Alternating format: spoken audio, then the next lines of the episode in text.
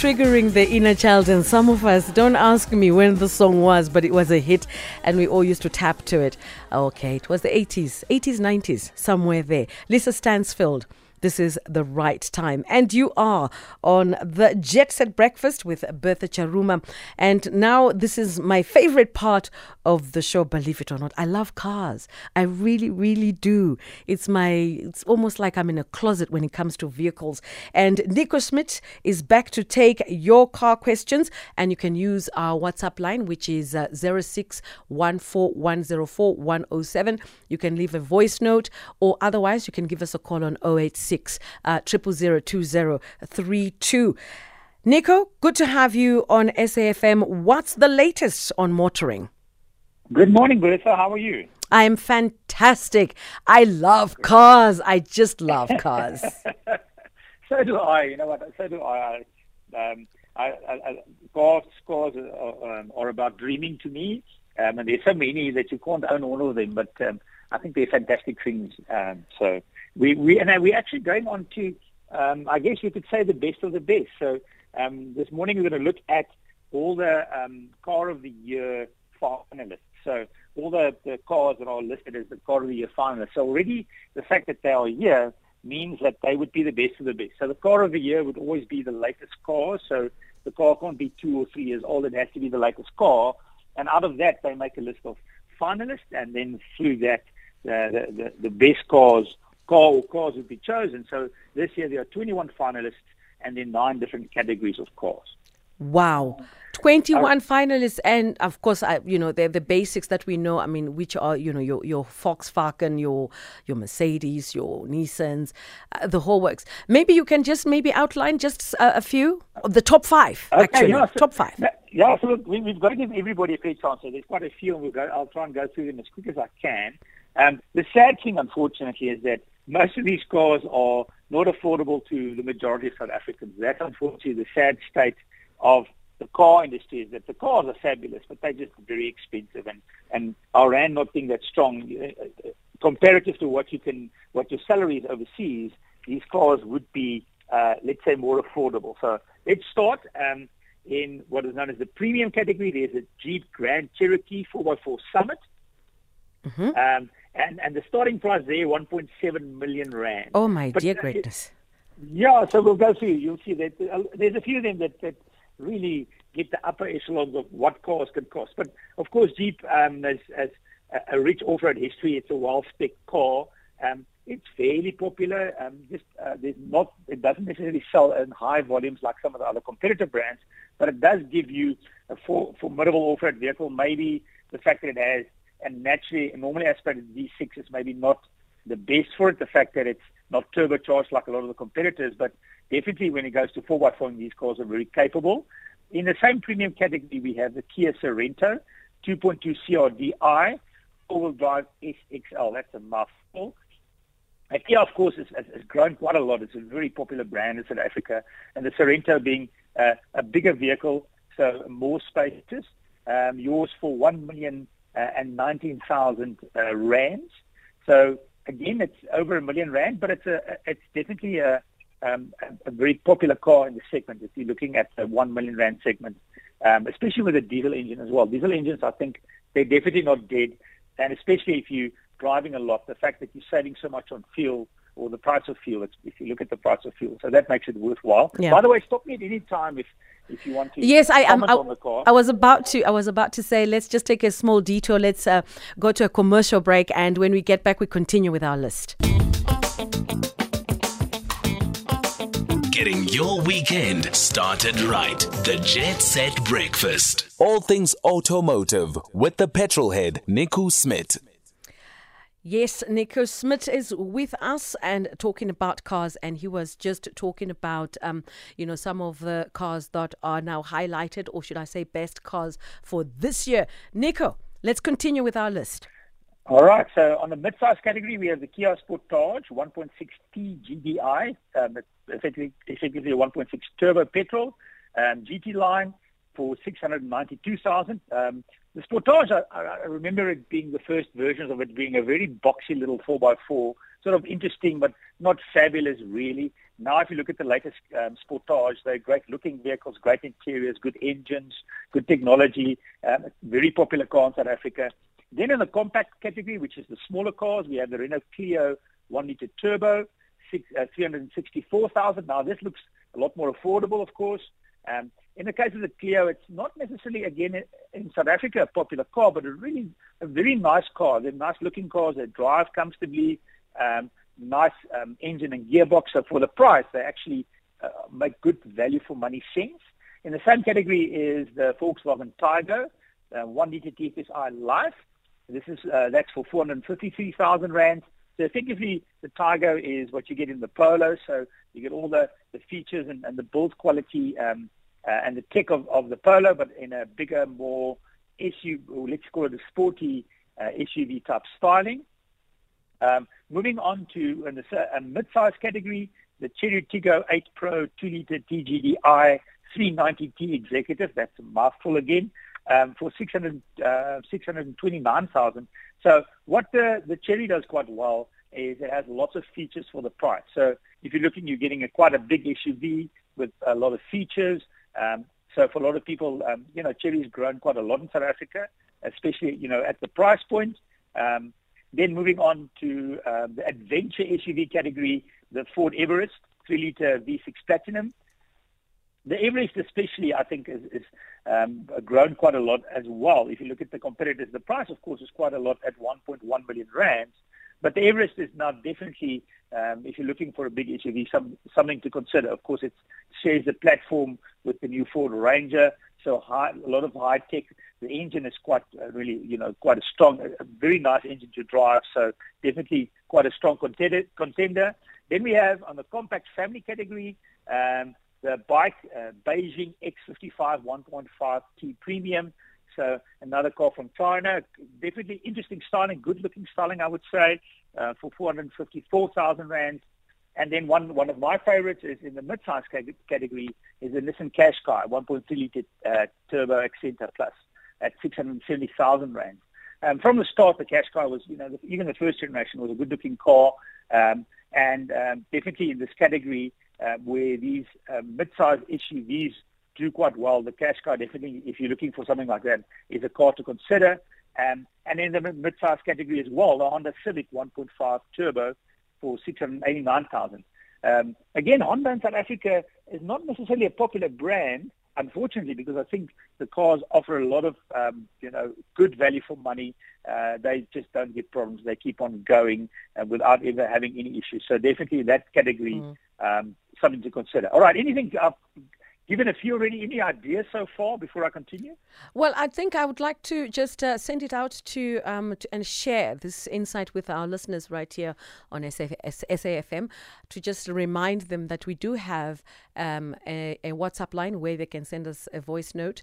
That's 0614104107. That's 0614104107. But whilst you're at it, look, the African terrain, we know that it's just changed, the potholes, the whole works. And what kind of a car would you recommend for someone who wants to be, off-road or maybe long distance, going to Mozambique, going to Zimbabwe, going to Zambia, something that's durable, that's comfortable, that you can drive for 14 hours without feeling exhausted? That's a very good question and a difficult one to answer. I think the type of driving you do will definitely help guide you in the right direction for a car. I mean, this week, it was yesterday, I was talking to a colleague of mine and she needed to buy a new car. And one of the places she goes to is she has family in the Eastern Cape. And I said, okay, well, I'm thinking really, what's the road like? Is it a very rural, bad rural road? She said, no, most of it's tar road and a bit of gravel road, but the gravel road's okay. So I would say when you're buying a car, you've got to consider the type of driving you do, maybe consider it for the worst conditions, but it doesn't help you buying the biggest SUV and you're spending a lot of money and you just once a year go on a little bit of a gravel road. So the type of driving you do, I think, has a influence in that. If you live in the cities, the roads are fairly good, actually. So the potholes aren't that bad. You can get away with, just a normal hatchback. But if the roads, road conditions aren't great where you're driving, then maybe consider something that's a little bit higher. If you're driving long distance, for me, consideration is the fuel bill because if you're driving a lot, If the car uses a lot of fuel, that adds to the price of your trip. Also, are you towing? If you have just your family members in the car and you don't actually need a lot of boot space, a small little car with a, let's say, 1 litre or 1.5 litre turbo makes a lot of sense because they give you fairly good fuel consumption. But if you're towing, you need a bigger engine. You need something strong. That small engine might not be able to tow. So there's actually quite a few factors. If you're going on a long-distance trip, let's say you're going to Mozambique, for instance, I would make sure that my car has a good service so that it's not breaking down somewhere there in the middle of nowhere where I'm going to battle to get somebody to come and help me. So there's a lot of factors. But, of course, if you are buying one of these new cars and the car of the year, they all come with good warranties. A lot of them come with maintenance plans. And because they're fairly new, hopefully they shouldn't break. So, there's two of them that, let's say you have some money to spend, then definitely you can consider the new Ford Ranger. And that's one of the cars, the 3-litre Wild Track. Mm-hmm. A beautiful car. I think it's very aggressive styling, very nice inside, similar to, of course, the Everest. And that 3-litre V6 turbo, 184 kilowatts, really quite strong. Yours for 953,000 rands. Also in the double cab, you can consider the Ford D-Max. Isuzu D-Max, 3-litre TV. The benefit of Isuzu, of course, is that they're very reliable. They're very popular buckets in South Africa.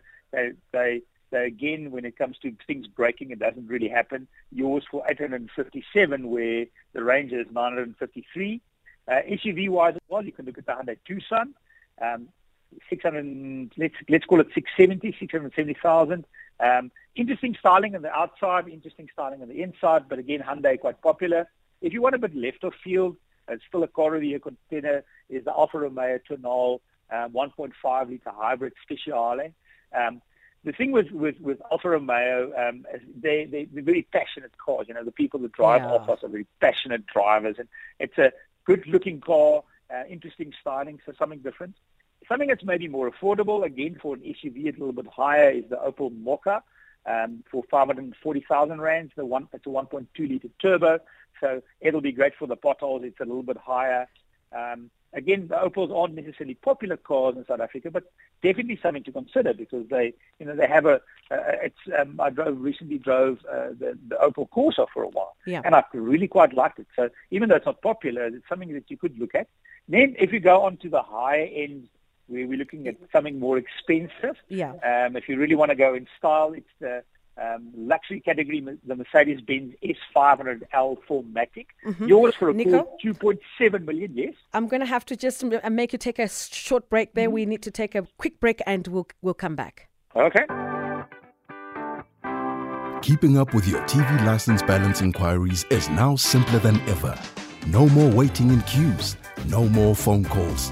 Just SMS your ID or TV license account number to 44210 and secure your legal viewing fast and simple. Standard SMS rates will be charged. Terms and conditions apply. TV licenses. Pay yours. Make a difference.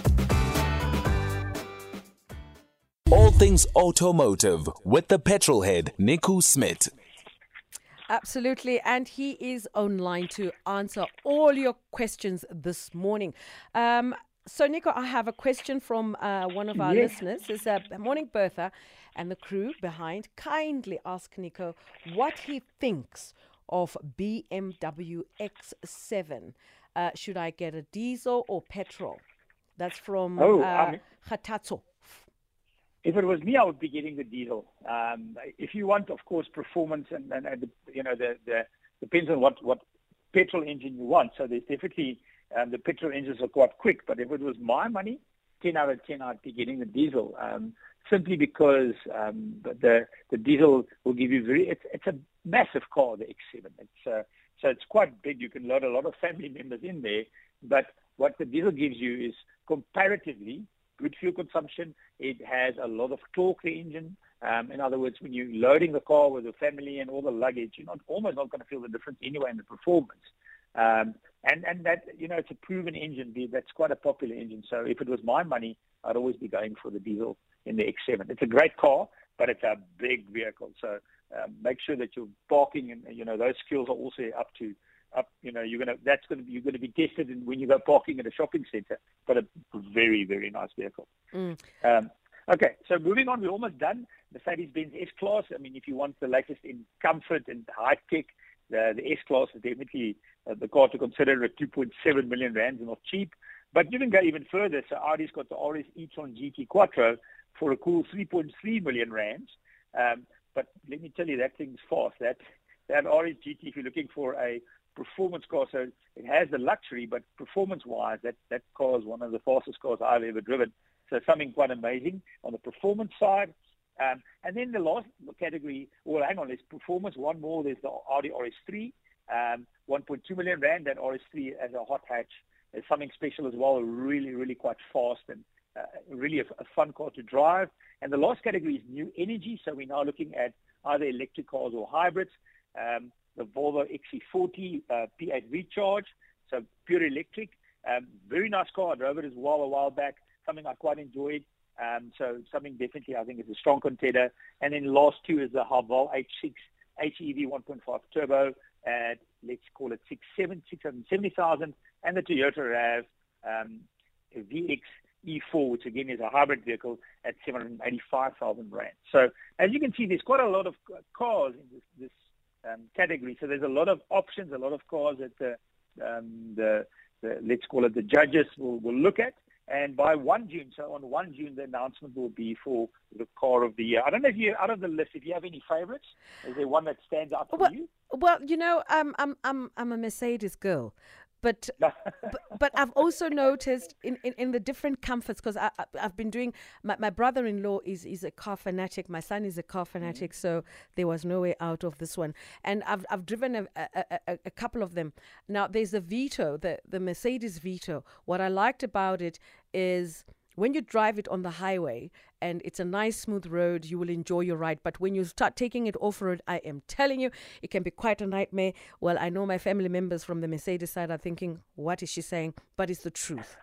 The Prado, I love driving the Prado. Oh. You can go long distance. Your back will be fine. Your legs will be fine. You do not feel like you've been driving long distance at all. Love it. Yeah. Okay, well, yeah, definitely. I mean, you've given some good vehicles in the Prado. I must also say I've done some off-roading I was the second generation. We did lots of off-roading in the third generation. And it is really quite a popular car. And as you said, really comfortable off-roading, very, very good as well. Just, by the way, interesting, if you're looking at World Car of the Year as well, the Hyundai Ioniq 6 has just been crowned World Car of the Year. So that's a Hyundai, but it's an electric car. So what is interesting about the World Car of the Year, so World Car of the Year, they have journalists from all over the world, and they choose their popular cars. And it's interesting that in the different segments, electric cars were effectively leading the way. If you look at the luxury car, it was a Lucid Air, which is an electric car as well, and the Kia EV6, which is a performance car, electric car as well. So effectively, in South Africa, we're still looking at petrol and diesel cars because that's effectively the popular cars. But worldwide, we can see how the shift has changed, and electric cars are now the focus. So petrol and diesel cars can still take part in these competitions, but worldwide, journalists effectively vote in different countries. So that is interesting as where the cars are moving to. You know, we say that a lot, but that is the focus if you look at World Car of the Year versus South African Car of the Year. So it'll be interesting to see who's crowned the winner. Yep, it will be. Yeah, let's see. Yeah, it's 1 June. It seems far away, but you know sometimes when you blink, it's 1 June, and then we'll see who's South African Car of the Year winner. But, you know, I've noticed Haval has just taken, you know, it has taken the country by storm. So I don't know. My instinct tells me Haval may just surprise us. All right. Well, let's see. So if you're really brave, you can put some money on that. No. And then nope. Nico, no. Not that brave. No, not that brave. No. And just before we wrap it up, I've got a question for you. I have seen the latest Land Cruiser. You know that big Land Cruiser? It doesn't look pretty at all. I don't know whether you've had a moment to test drive it. The Land Cruiser 300. I haven't driven it. Actually, I like it. You do? It's a massive thing. Yeah, especially the GX. There's one that has sort of a black styling package. Yes. It's like white with a black. I love it. I think it looks fantastic. It looks so busy inside. Yeah, but that's the thing. You know, they're big cars, but you see how many you see on the road. They're really popular. Not cheap.